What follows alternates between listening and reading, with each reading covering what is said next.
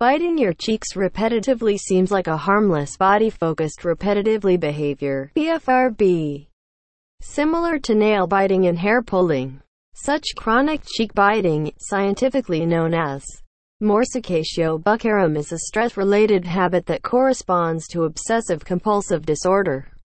Stress and anxiety. Do you know? This is a self-destructing habit as it injures the oral tissues and put your dental health at stake. As this habit starts in late adulthood and extended into adulthood, many kids, teenagers and adults develop serious dental health concerns over chronic cheek biting and chewing. Keep hearing to know more about its harmful consequences and ways to overcome this fatal habit. Types of cheek biting The cheek biting habit is classified into five types as follows. 1. Accidental cheek biting, biting your cheeks unexpectedly while eating or chewing. It is not the same as chronic biting but causes injury and inflammation at the bite location. 2. Regular accidental cheek biting. The accidental cheek bites will require dental attention if it occurs repeatedly.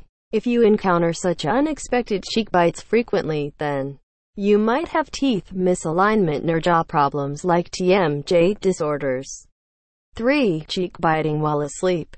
It can also be caused by sleep disorders like sleep apnea but can be addressed with appliances like Bite Guard. 4. Habitual cheek biting. You bite your cheeks as a routine behavior. Mindlessly. 5. Chronic cheek biting. The compulsive cheek biting activity is categorized as BFRB.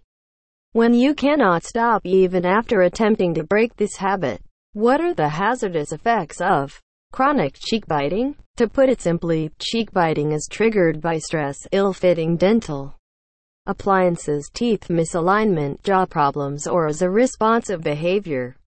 Whatever the cause is, the cheek biters damage their mouth tissues that lead to serious health concerns. The common side effects include, in general, that cheek biters have a favorite location on their inner cheeks. Constant biting would break the skin on that specific spot and make it paler, smoother than the surrounding tissues. It leads to irregular lineage in cheeks and is followed by inflammation with purple spots. As the skin becomes soft because of repetitive biting, the underlying tissues can easily get damaged which leads to mouth ulcers. In certain cases, soft tissue erosion also occurs with chronic cheek biting. People with cancerous cells easily develop oral cancer with this self-destructive activity because chronic mechanical irritation activities like inner cheek biting aid in oral carcinogenesis progression. Apart from the jagged sensation and self-inflicted injuries, this habit affects the cheek biters emotionally as they may feel guilt, shame and low concerning their damaging habit. It may push them to limit engaging their social activities. How can I stop biting my inner cheeks? The cheek biters are not aware of this habit with stress.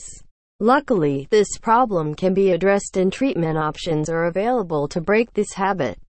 Sometimes orthodontic treatment or corrective jaw surgery treatments are mandatory to address this issue. Besides this, the dentists derive a treatment after determining whether the cause is habitual or compulsive. The treatment options available to stop this damaging behavior include cognitive behavioral therapy, CBT, acceptance and commitment therapy, dialectical behavioral therapy, or DBT, comprehensive behavioral treatment, habit. Reversal training Bottom line inner cheek biting is a self-injuring habit that has its stem from depression in most cases. Meanwhile, teeth dental alignment problems also push one to bite cheeks periodically. If it is not addressed on time, it will have damaging effects on our health. Breaking this habit is also possible with the right treatments and practices once the triggers are identified.